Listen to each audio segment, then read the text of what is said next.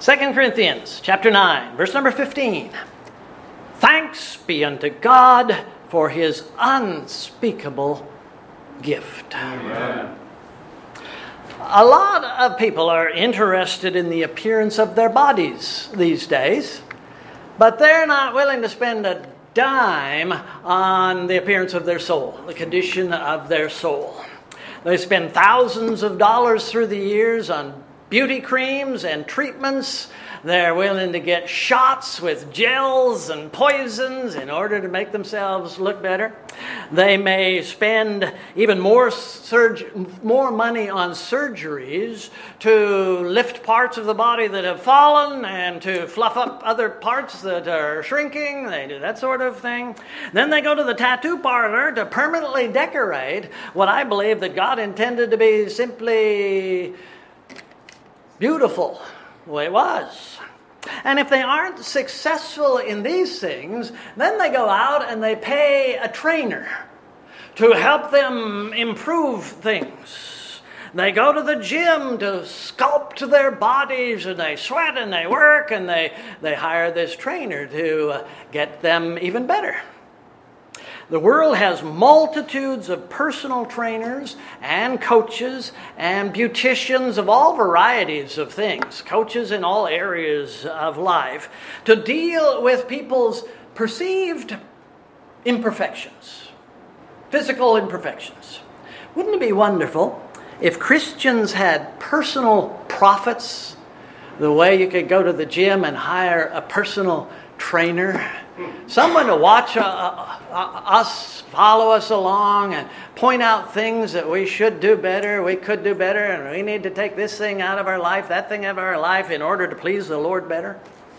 Wouldn't it be wonderful if every church had its own personal uh, Elijah or Isaiah to watch over us? Someone on retainer, perhaps, like the corporation has the lawyer on retainer. And whenever we felt that there was a need, we could go to our particular prophet and make an appointment with him and sit down and deal with this problem, this question. Wouldn't it be wonderful if we had all the answers to eschatology questions? Just uh, go to this expert and get it all done. Uh, or maybe he is a part of the congregation and, and he watches over us and he taps us on the shoulder and says, You know, Tuesday, 3 o'clock, you and I need to get together and talk about a few things. Just have our own personal spiritual trainer. Well, the church in Corinth came pretty close to having one of those personal spiritual trainers. When the Apostle Paul wrote this letter to Corinth, he wrote by way of the inspiration of God. This was the Holy Spirit speaking through this man and like others. Uh, he was moved by the Holy Ghost in the things that he wrote. Here in this chapter, elsewhere, Paul, with God's authority, encouraged the church about specific praiseworthy things. And he also criticized that church for the great many things that were problems there. Brother Austin and I were talking the other day. I wonder if we'd have much fellowship with the church in Corinth because they had so many problems. We and our Pharisaical opinions. He, he, he, Paul crushed some of the sins that they had there in the church in the, the, uh, the, the mortar of God's holy word. That church in particular, in the midst of God's blessings and many praiseworthy characteristics, had serious problems. Now, in this particular chapter 9, Paul, their trainer, is urging them forward in something that they were already doing reasonably well. This is talking about money. This chapter is talking about financial aid for the famine stricken and persecuted saints back in Israel, in Jerusalem. There's no rebuke here, none needed. Only praise and exhortation because the Corinthians had already proven themselves to be generous people and they had the wealth to be generous. Sometime earlier, that church had promised to give a really good sum of money to Paul to carry back to Jerusalem. And now, as he heads down from Macedonia or wherever he was, he's going to go through Corinth, Achaia, pick up this purse of gold and carry it off to its intended destination. And as a result, this chapter provides some wonderful lessons about giving, about money, something that we don't usually preach on around here.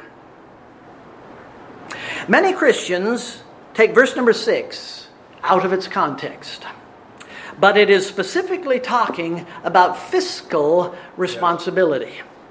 But this I say he which soweth sparingly shall reap also sparingly, and he that soweth bountifully shall reap also bountifully. He's talking about money. And verse number seven makes a statement which a lot of people need to memorize God loveth a cheerful giver. We're talking about money. Does that mean that Jehovah has other emotions toward people who are not cheerful givers? I'll leave that with the Lord. Verse number seven also suggests that it is perfectly scriptural to plan your giving to the Lord and to the Lord's work. You can set a schedule if your situation warrants it. You can have goals. I intend to give such and such during this coming year. Every man according as he purpose, purposeth if you get the gist of it. Let him give. Let it so let him give. And verse number 8 is often taken out of its context. Money God is able to make all grace abound towards you, that ye, always having all sufficiency in all things, may abound unto every good work.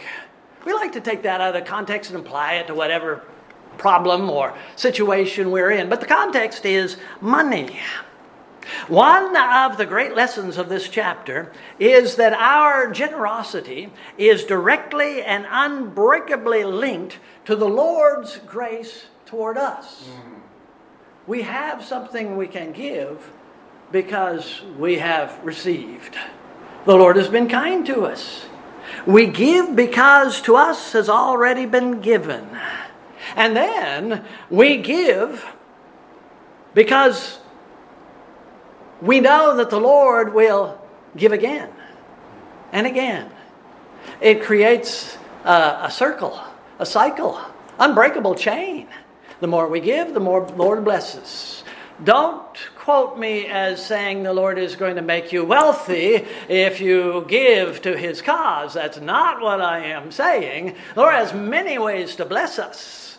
And he does bless us in a great many ways. But the promise is that the Lord will use one of those thousands of ways to bless us if we are faithful in, in using the blessings that he has given to us.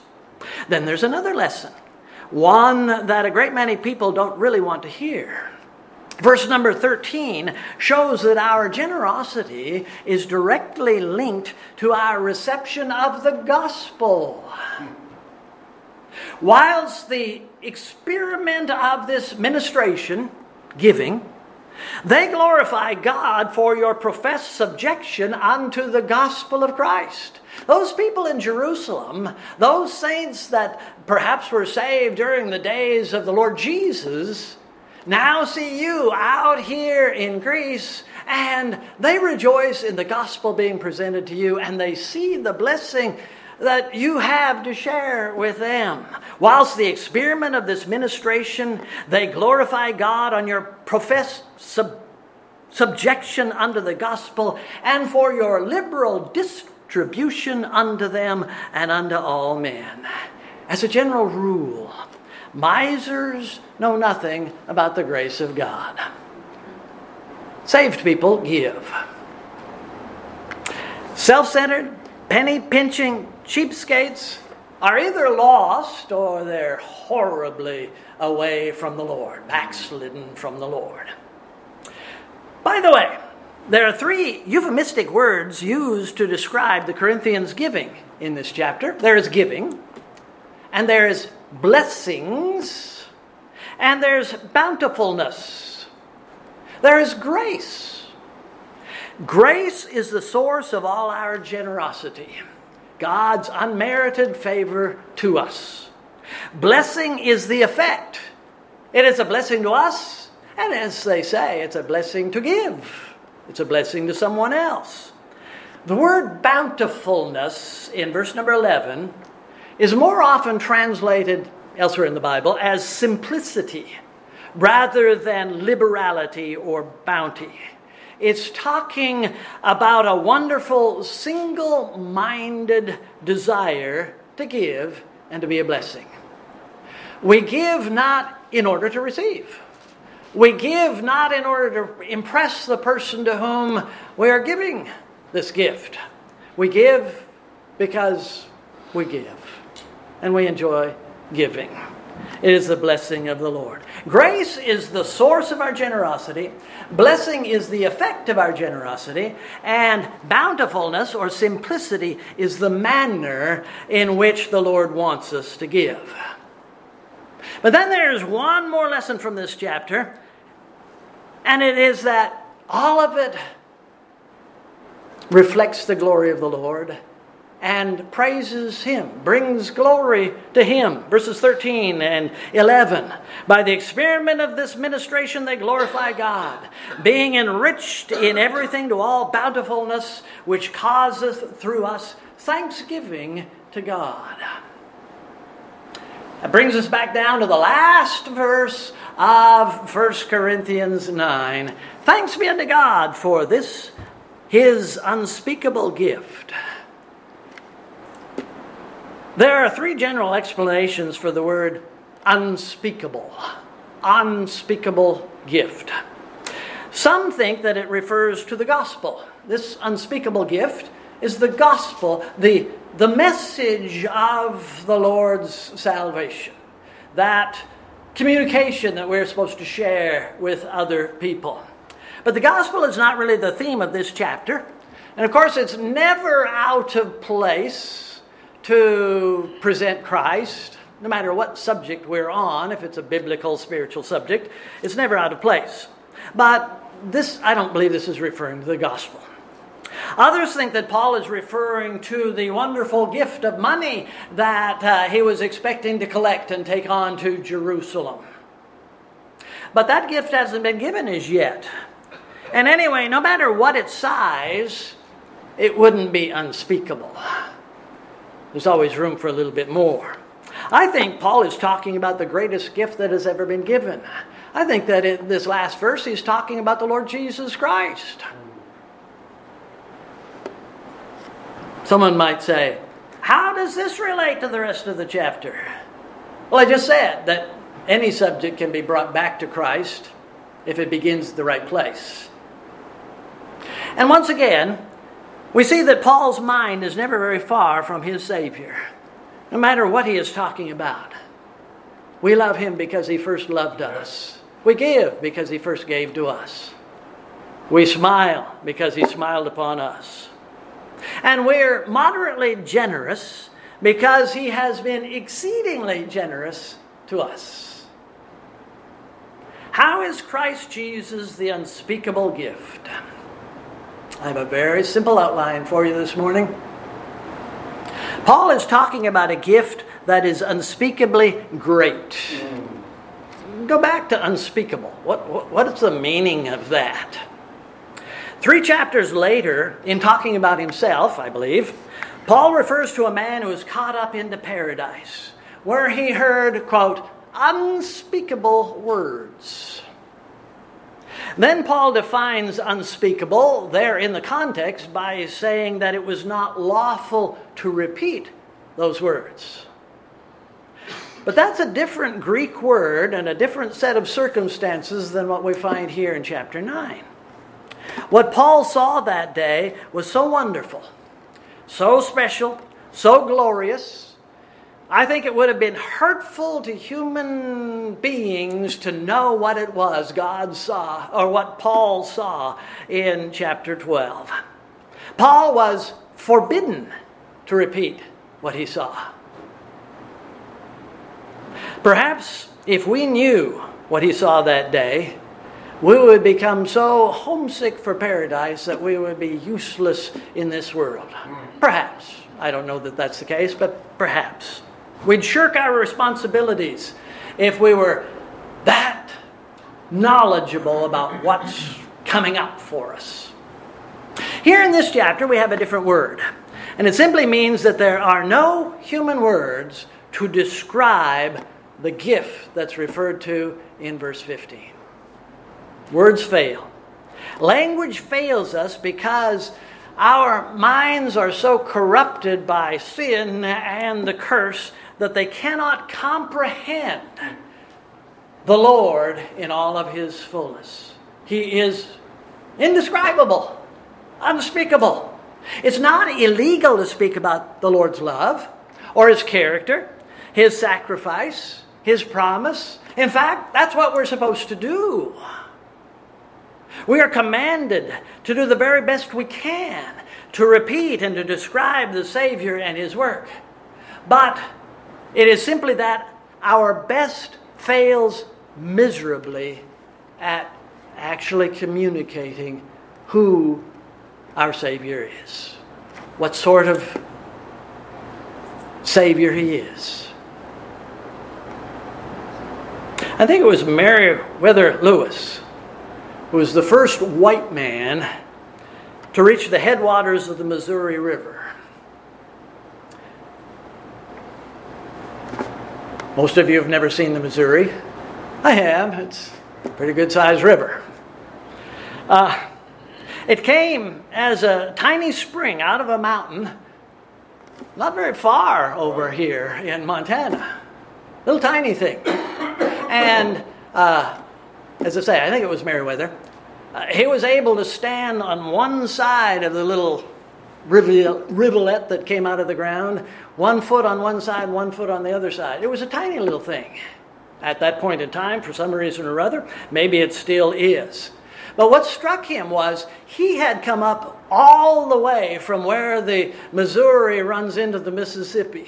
He had come up all that way through Montana and the Dakotas and whatnot uh, to find this headwaters there in Montana. Perhaps it illustrates the unspeakability of Christ. There is a constant flow which comes out of the Lord. We first tasted in our salvation, and the more we get to know Him, the wider it becomes. The greater the power of that flow, the greater the knowledge is, the more it moves us until it is a monstrous river of love and grace by the time it reaches its destination. I'm speaking of Christ. 10 billion years into eternity, we won't be using years to measure eternity. But if there was such a thing, we would still be in the beginning stages of learning about our right. Savior. Right. He is yes. infinite, and we are not, even with the blessings that we will possess at that time. Some theologians think they understand all the de- eternal decrees and counsels and covenants of God. And I'm happy to know that there are people who can explain the difference between supralapsarianism and infralapsarianism. That's all fine and good. But I don't profess to fully grasp those divine things of the Lord. But I do know this Jesus loves me. Amen. And He saved me. And that's a good place to start. That is the place to start. Why should the Savior choose to become incarnate? I don't profess to understand. Ah, I've got a few arguments here and there, yes, but I don't, I don't fully understand. The Word was made flesh and dwelt among us, and we beheld His glory, the glory as of the only begotten of the Father, full of grace and truth. Yes, we did behold His glory, but did we understand it? Do we yet understand what we are seeing? God the Holy Spirit declared him who is undeclarable, unspeakable. Do words ever fail when you want to describe some image, some picture that you've seen? I have some acquaint. I'm connected to a, a, a, website in Canada that sends me uh, landscapes of Canadian Canadian landscape. And usually, they're the very best of the best that get sent along. And quite often, I can just reply, I do reply by saying, Wow. This morning I said, What a wonderful creator. What I try to do is get these people to consider this is really spectacular. This is really something.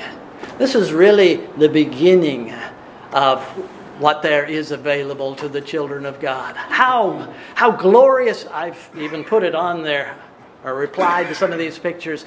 If this is earth, what's heaven going to be like? Wow. And words fail. I use the word wow. Yesterday I used the word fantastic. These words don't, they're not enough, even to talk about some of the blessings in this world. And when it comes to the Lord Jesus, unspeakable. There's nothing, nothing left. There's only one way to see Christ and learn about Him, and that is by faith. Only by surrendering to the wooing and uh, the Holy Spirit, submitting to His love and resting in His grace and growing in Him, can we begin to unravel this unspeakableness, giving us a new word to use now and then. Oh, what an unspeakable gift is our Savior. 98% of the people of this world 99% will never know, never even begin to understand His magnificence.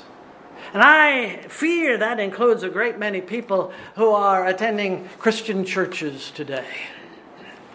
This is an unspeakable gift because it is unspeakably essential.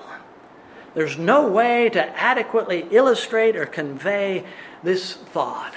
As sinners, our guilt before God is so enormous. The weight of that is so enormous, enormous. There's no way to escape it. Scientists are sending submarines down to the bottom of the uh, uh, deepest trenches in the Pacific. I mean, thousands of feet underground under the water, I should say. And they have to be very special submarines because your ordinary submarine would be crushed by the weight of that water. Our wickedness carries upon it a weight that is not measurable by our minds, hearts, standards. Our wickedness is unspeakable. And therefore, the gift that deals with our wickedness is beyond comprehension, is unspeakable. The wages of sin is death. Simple statement. But none of us understand eternal death. We can't. We might be able to grasp physical death, but eternal separation from the source of, source of all life is beyond us. There's nothing that I can do to personally be free from the guilt of my sin. Not even physical death can deliver me. There's no amount of penance, no sum of money, no imaginary sacraments that can deliver me from the bondage of my own guilt. There's no church membership. There's no number of good deeds or alms. There's nothing that I can do or be that can free me from the effects of my sinfulness. What can wash away my sin? Nothing but the blood Amen. of Jesus. And it is indescribable unspeakable. That gift of God is unspeakably essential because of the depths of the sinner's guilt and weakness. As I say, we're absolutely hopeless, absolutely helpless. There was, there was a poor man at the pool of Bethesda during the days of the Lord Jesus. He believed that when the water started to swirl a little, a little bit, the first person into the water would be healed of whatever malady he possessed. And there were a great many people there believing it as well. For years, apparently, he had been going to the edge of Bethesda, but he was never the first one into the water, and therefore he was never healed. He was so crippled, there was no way for him to even fall into the water before someone else did.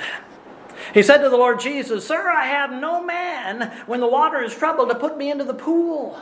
But while I am coming, another steppeth down before me. And then Jesus gave to him those humanly unspeakable words Why don't you just get up and pick up your bed and go home? Made no sense. Walk. Rise, take up thy bed, and walk. In our guilt, in our helplessness, we are absolutely hopeless. No wonder Jesus' grace is so superlative, unspeakable. That is an unspeakable gift because it is unspeakably free. The gift of salvation through the sacrifice of the Lord Jesus is unspeakably free in two ways.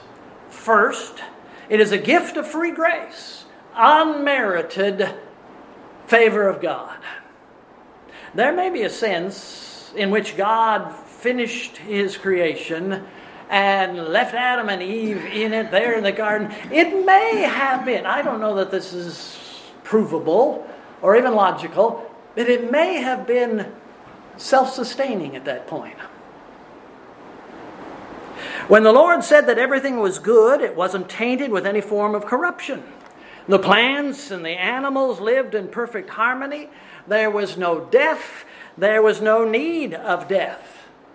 Perhaps creation was designed to function perfectly, bringing eternal glory to God uh, in its outworking. But then the crown of that creation chose to rebel against his creator, and all creation suffered his curse.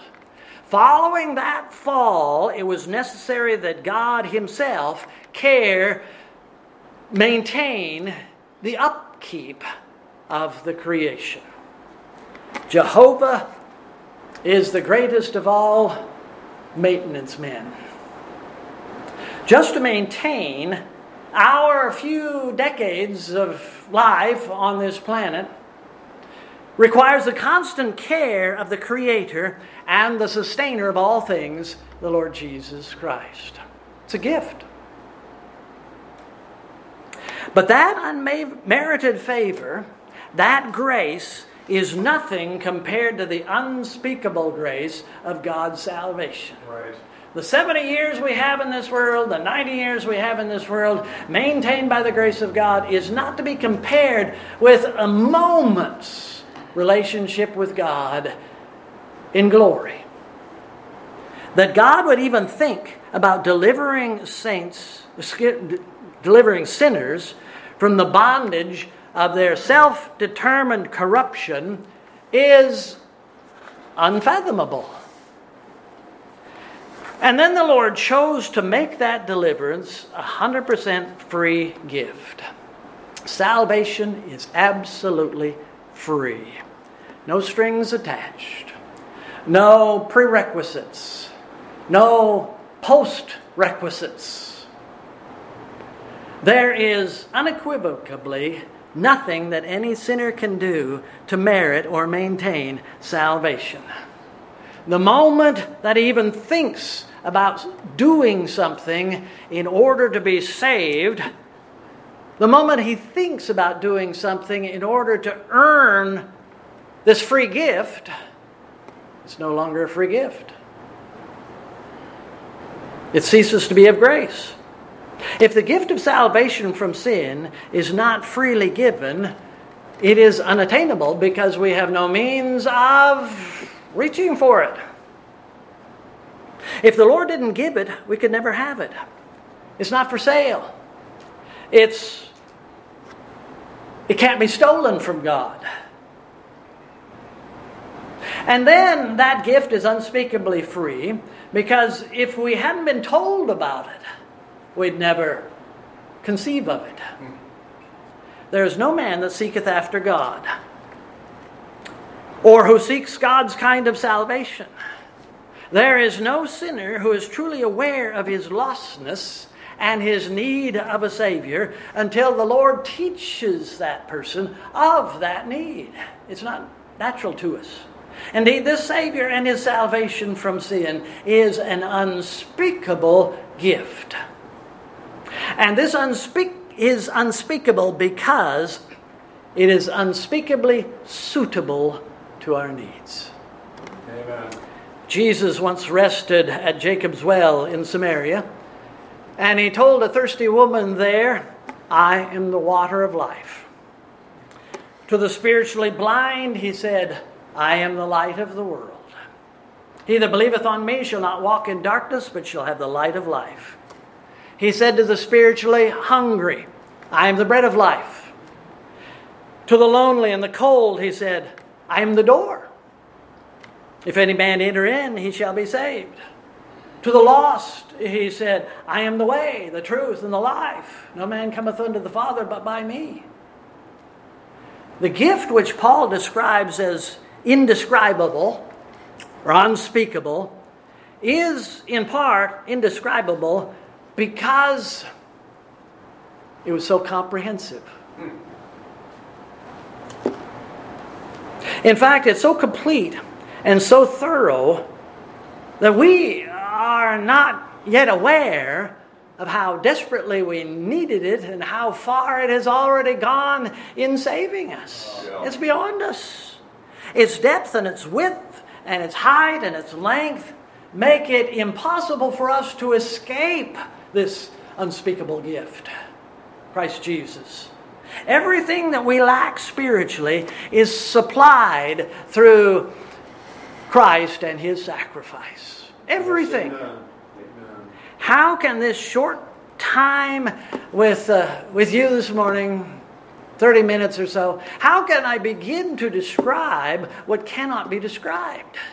How can I speak about that which is unspeakable? I can't. I fail. How can a sinner begin to comprehend or explain the unfathomable depths of the grace of God?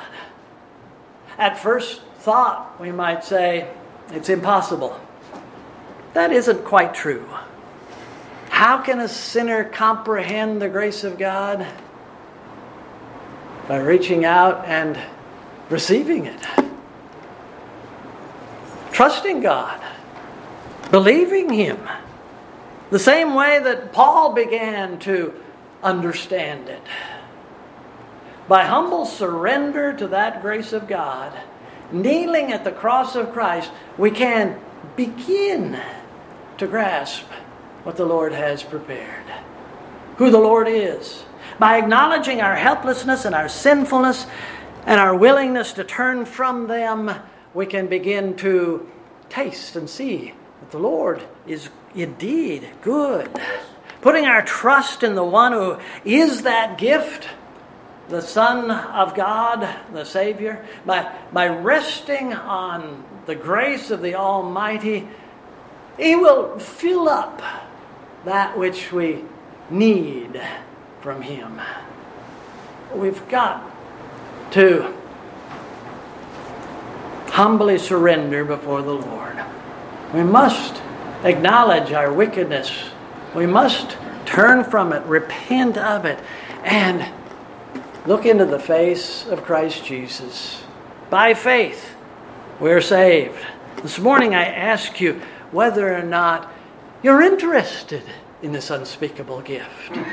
If the Lord is saying, I'd like a little more of it, if He's saying to your heart, you need this, then Follow on. Turn to the cross. Repent of your sin. Amen. Speak to someone who knows a little bit of the Lord and let him share with you some of the bounty that's in Christ Jesus. Will you turn to Christ this morning? Please stand.